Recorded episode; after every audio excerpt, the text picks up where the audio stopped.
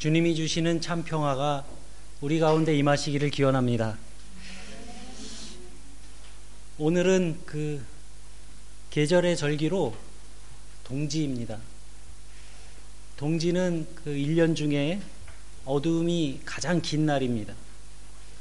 이제 오늘을 기점으로 해서 회복되어질 그 밝음의 시간을 생각하면서 희망을 가져봅니다. 요즘은 참 한국인으로 살아간다는 게 여러 가지로 힘든 시절인 것 같습니다.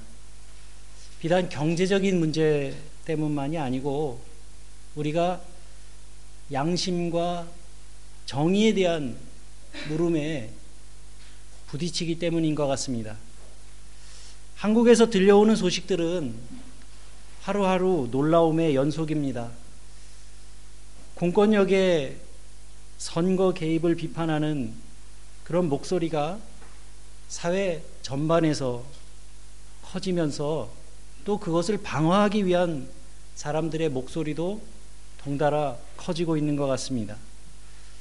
또 최근에는 코레일의 민영화를 반대하는 사람들의 파업과 또 거기에 맞선 대량 직위 해제로 지금 한국은 몹시 시끄럽습니다. 오늘 아침에 기사에는 그 철도노조 지도부를 강제 연행하는 그런 경찰의 진압이 있었다는 기사를 읽으면서 몹시 어, 마음이 좋지 않았습니다. 아, 이들은 종북 세력이 아닙니다. 그분들은 우리의 이웃이고 또 그분들이 한 가정의 가장이며 또 교회에서는 그분들이 성도들입니다. 그리고 우리가 함께 살아가는 이 사회를 구성하는 사회의 일원들입니다. 어떤 대학생이 안녕들 하십니까? 라는 제목의 대학 대자보를 학교 게시판에 붙였고 그게 지금 한국에서 유행이 되고 있답니다. 그리고 이곳저곳에서 거기에 대한 응답과 패러디가 나타나고 있는데 저는 이러한 현상들을 보면서 마치 전쟁터에서 서로의 생존을 알리는 그런 신호를 보내고 있는 그런 생존 확인 같은 느낌을 좀 받았습니다. 그리고 우리 남한의 또 북, 북녘에서는 정상적인 국가에서는 도저히 상상하기 어려운 일들이 또 벌어지고 있습니다. 최고의 권력을 누리던 사람이 하루아침에 반란죄를 저질렀다는 제목으로 처형당했습니다. 불안한 그 권자를 유지하기 위해서 독재자가 선택한 공포 정치는 오래 갈 수 없을 겁니다. 세월이 너무도 수상합니다. 한국의 민주주의가 40년 정도는 퇴행하고 있는 것 같습니다. 우리의 몸은 멀리 떨어져 있지만 차가운 바람 속에서 거리를 걸을 때마다 저절로 탄식이 기도가 되어 흘러나오게 되는 것 같습니다. 그저 은혜의 삶을 살아가기를 바라는 우리들이지만 하나님과 세상과 나와의 관계 속에서 고민하게 만드는 참으로 고약한 시절인 것 같습니다.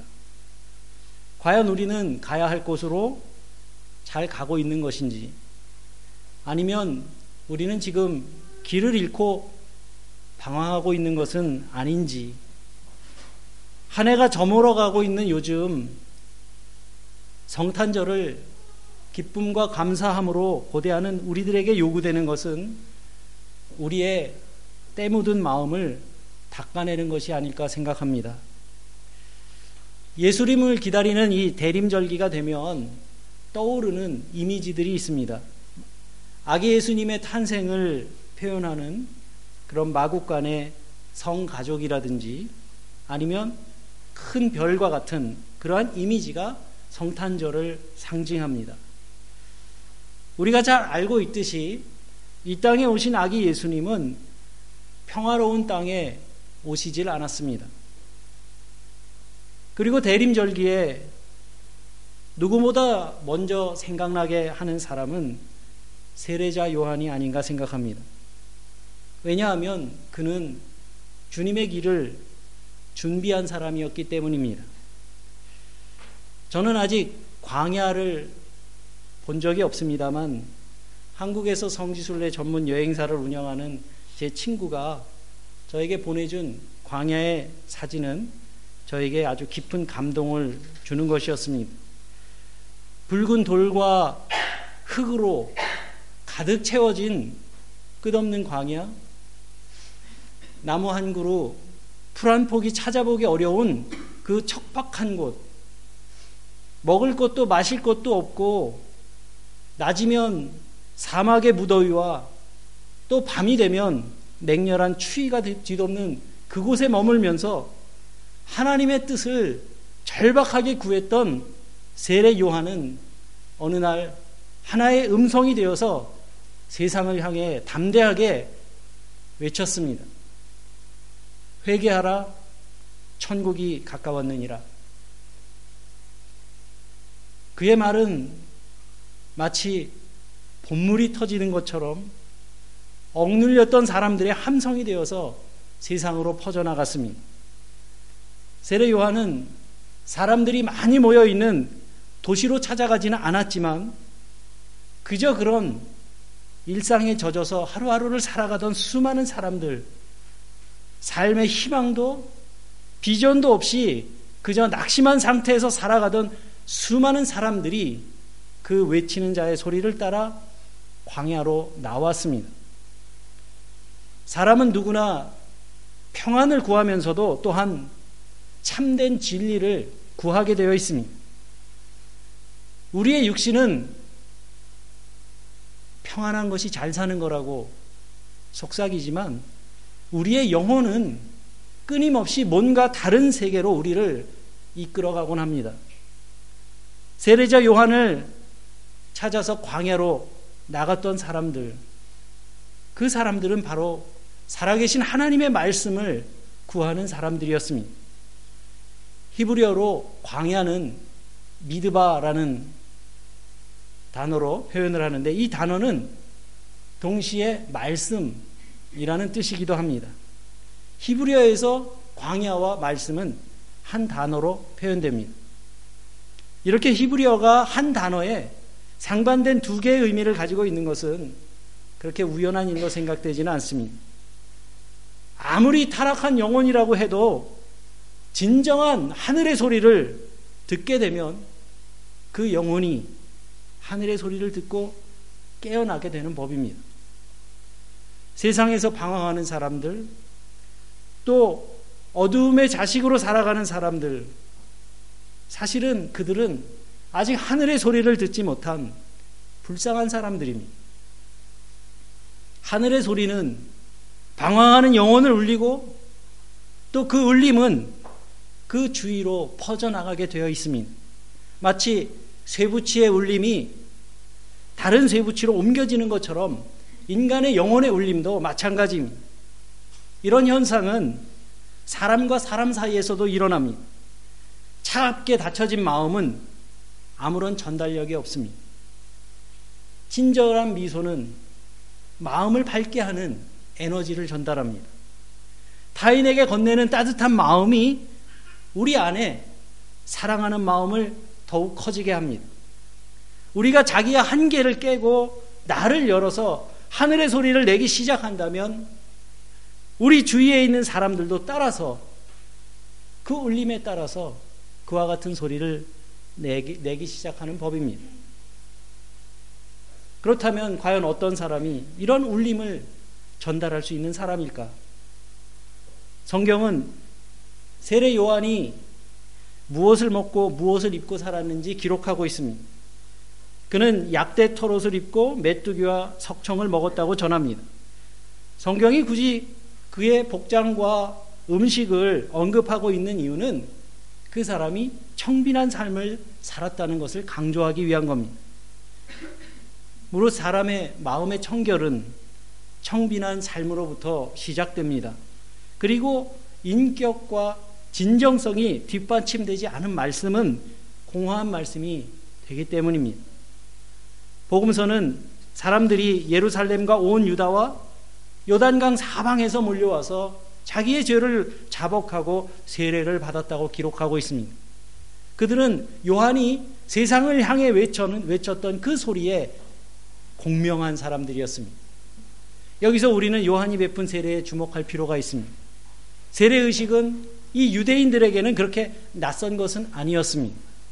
그들은 율법의 규정에 따라 몸을 정결하게 하는 그 정결 예식을 어, 반복적으로 행했던 그런 사람들이었습니다.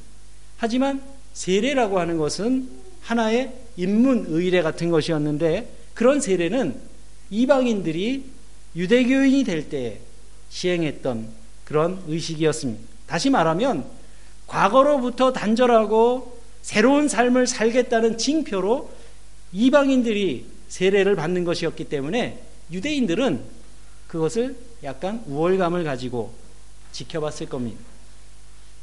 그런데 세례자 요한은 그 인문 의식으로서의 세례를 이방인들이 아닌 유대인 일반에게까지 확장시키고 있습니다. 이것이 의미하는 것은 무엇입니까? 그것은 유대인이라고 하는 신분이 구원의 보장이 될 수 없다는 메시지입니다. 하나님의 앞에서 새로운 삶을 살고자 하는 사람이라면 누구나 자기의 죄를 자복하고 세례를 받아야 한다는 것입니다. 이것은 당시 유대인들이 가지고 있던 선민의식과 특권의식에 대한 심각한 도전이었습니다. 바리새인과 사두개인들도 세례 요한을 찾아왔다고 했습니다. 과연 그들이 광야를 찾아온 다른 사람들과 같이 회개의 세례를 받기 위해서 온 것인지 아니면 이 수상적인 그런 움직임을 염탐하러 온 것인지 성경이 설명하고 있지는 않습니다. 다만 전통적인 그 유대교의 성전 체제를 유지하는 이 두 핵심 그룹이라고 할 수 있는 그들을 향해 던진 이 세례 요한의 말은 아주 심하게 들리기도 합니다. 독사의 자식들아, 누가 너희를 가리켜 임박한 진노를 피하라 하더냐? 세례 요한은 가장 경건하다고 자부하는 사람들을 향해서 그리고 가장 전통을 잘 지키고 있다고 자부하는 사람들을 향해서 독사의 자식들이라고 이렇게 말합니다. 어찌 보면 이 요한의 말은 너무 과격하게 들리기도 하지만 요한은 더 이상 점잖게 세련되게 말할 생각이 없습니다. 곧장 문제의 본질로 다가섭니다. 그들의 영혼을 가둬둔 그런 허위의식의 가면을 말씀의 도리깨질로 과감하게 깨뜨리고 있습니다.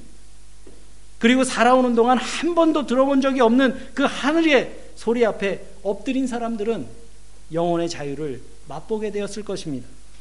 그러나 그 소리를 들으면서도 걸려 넘어진 사람들은 자기 앞, 자기의 그 굴레에 갇힌 노예가 되었을지도 모릅니다.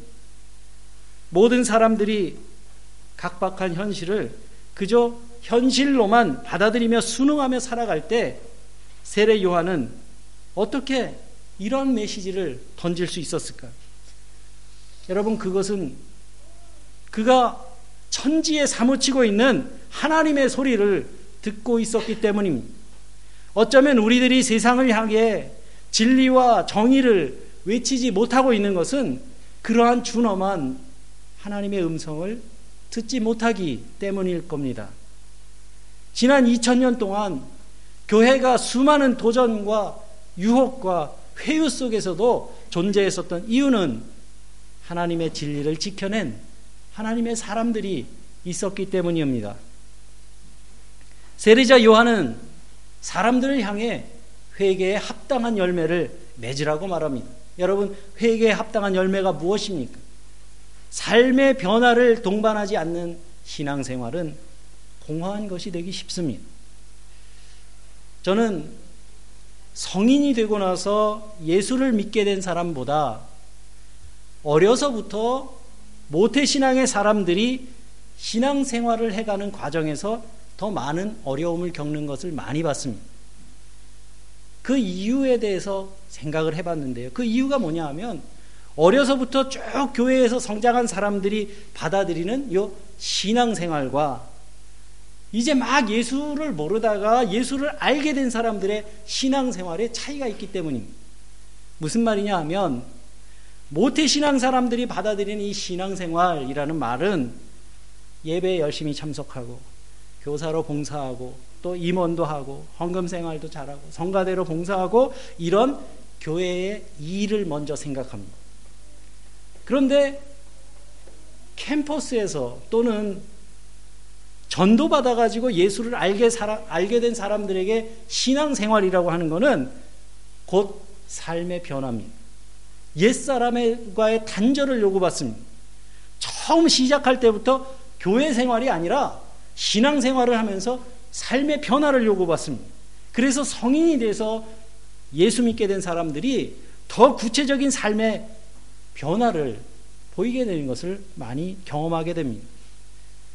세례 요한이 말하는 회개에 합당한 열매는 곧 하나님에 대한 인식의 변화요. 그리고 그 삶의 변화로 이어지는 겁니다. 이 정도면 그래도 나는 괜찮게 믿는 사람이지. 뭐 이 정도 하면 할 만큼 한 거지 하는 그러한 잘못된 타성과 안정감에서 벗어나라는 겁니다. 이 말씀은 지금 우리에게도 어김없이 들려오고 있습니다. 그리스도의 제자된 사람은 길을 떠나는 사람이 되어야 합니다. 어제보다 오늘이 더 거룩하고 신실하고 헌신적이기를 꿈꾸며 살아야 합니다.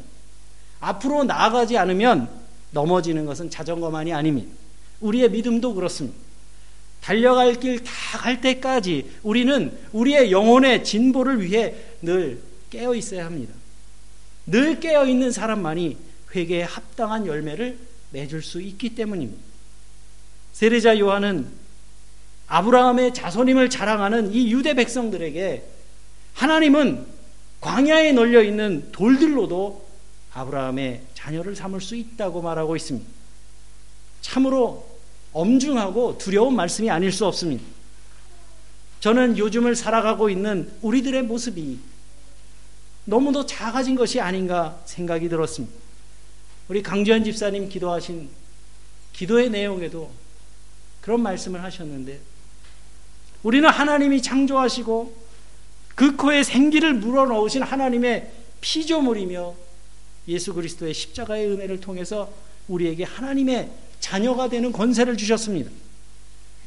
요한복음 1장 12절 13절 말씀에 보면 영접하는 자 곧 그 이름을 믿는 자들에게는 하나님의 자녀가 되는 권세를 주셨으니 이는 혈통으로나 육정으로나 사람의 뜻으로 나지 아니하고 오직 하나님께로부터 난 자들이라 했습니다.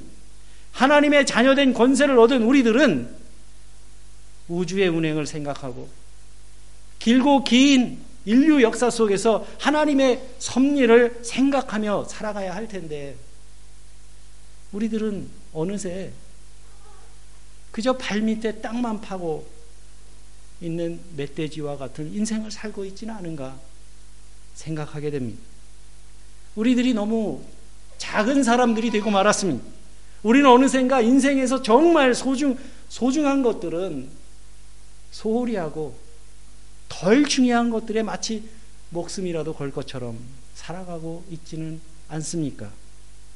부모는 아이들에게 공부하라고 습관처럼 말하지만 막상 그 자녀가 몸이 아파 보세요. 공부하라고 안 합니다. 건강하라고 합니다. 이유가 뭡니까? 건강이 공부보다 더 중요한 줄 알기 때문에 그런 겁니다. 그런데 건강보다 더 중요한 것은 평생을 살아가야 할 그 자녀들의 가치관과 세계관과 믿음관 같은 것들인데 우리는 그런 것에는 큰 관심을 두지 않습니다. 사회생활도 마찬가지입니다. 치열한 경쟁 속에서 살아가다 보니까 점점 우리들의 삶의 영역은 좁아지고 마음을 나눌 이웃도 친구도 잃어버린 채 나 스스로도 그런 좋은 친구가 되어보는, 되어 되는 법을 잃어버리고 또 좋은 이웃이 되어주지 못하면서 우리는 서로 외롭게 살아가고 있는 건 아닌지 모르겠습니다. 우리가 누리는 편리함을 추구하기 위해서 우리들이 포기하고 살아가는 삶의 가치가 얼마나 많은지 모릅니다. 그래서 우리에게도 광야의 체험이 있었으면 좋겠다는 생각을 했습니다. 너무 황량해서 정말 하나님 이외에는 아무것도 생각할 수 없고 나의 외소함을 절감할 수 있는 그곳에 서게 되면 우리가 집착하고 있던 것, 우리가 인생에서 그렇게 중요하게 생각한 했던 것들이 아무것도 아니라는 것을 깨달을 수 있을 것 같기 때문입니다. 성탄절을 앞둔 요즘 광야에서 외치는 소리가 마음에 더욱 크게 울려오는 것은 그 때문인 것 같습니다. 그런데 세례자 요한의 위대함은 이 두려움을 모르는 용기에만 있는 것은 아닙니다. 그의 위대함은 자기의 한계를 분명히 알고 있는 것에도 있습니다. 그는 나아가야 할 때와 물러서야 할 때를 잘 분별하는 사람입니다. 아침 해가 떠오르면 등잔불을 이제는 끄는 것처럼 그는 예수님 앞에서 스스로를 스스로 물러서고 있습니다. 내 뒤에 오시는 이는 나보다 능력이 많으시니 나는 그의 신을 들기도 감당치 못한다고 고백합니다. 세례 요한의 이런 자기 낮춤이 나를 드러내야, 나를 나타내야 생존할 수 있는 환경 속에서 살아가고 있는 우리에게는 조금은 낯설게 느껴집니다. 지나친 공손이 오히려 예의가 아니라고 했습니다. 상대가 가진 힘 때문에 그 앞에서 굽신거리는 사람을 보면 우리의 마음은 불편합니다. 그렇지만 어떠한 힘 앞에서도 움트러지지 않는 그런 세례자 요한이 이렇게 말하는데도 까닭이 있지 않겠습니까? 그는 자기의 한계를 너무나 잘 알고 있었습니다. 그는 사람들의 일반적인 통념을 깨고 거짓된 안정성을 깨뜨리는 그러한 도리깨 같은 존재입니다. 하나님의 말씀을 준엄하게 선포하는 예언자였지만 그에게는 깨진 항아리 같은 그러한 사람들의 마음을 어루만져서 새롭게 빚어내는 능력은 부족한 사람이었습니다. 공감하고 함께 아파하고 함께 눈물 흘리면서 사람들과 한 몸이 되지는 못한, 못하는 사람 존재였습니다. 하지만 예수님은 다릅니다. 예수님께서도 공생의 초기에 광야에서 40일 동안 금식하며 기도하셨고 또 분주한 생활 가운데서도 고요한 곳을 찾아서 늘 기도하셨지만 예수님의 삶의 자리는 언제나 사람들이 살아가고 있는 삶의 한복판이었습니다. 욕망이 넘쳐나고 비열한 음모와 술수가 판을 치고 신호애락의 온갖 감정들이 드러나고 있는 세상과 한복판 바로 그곳이 예수님의 마음과 삶이 머물렀던 곳입니다. 진흙탕 같은 그곳에서 예수님은 가장 아름다운 삶을 사람들에게 열어 보이셨고 또 그들을 하늘의 길로 인도하셨습니다. 그래서 은둔하는 은둔하면서 돌을 닦는 수도자들도 위대하겠지만 사람들 속에서 그리스도의 정신으로 온 몸을 온 몸으로 그리스도의 정신을 구현하는 그 사람들은 더 위대합니다. 세례자 요한은 이런 사실을 기꺼이 인정하고 있습니다. 자신을 한껏 낮춤으로써 예수님을 높이 들어 올리고 있습니다.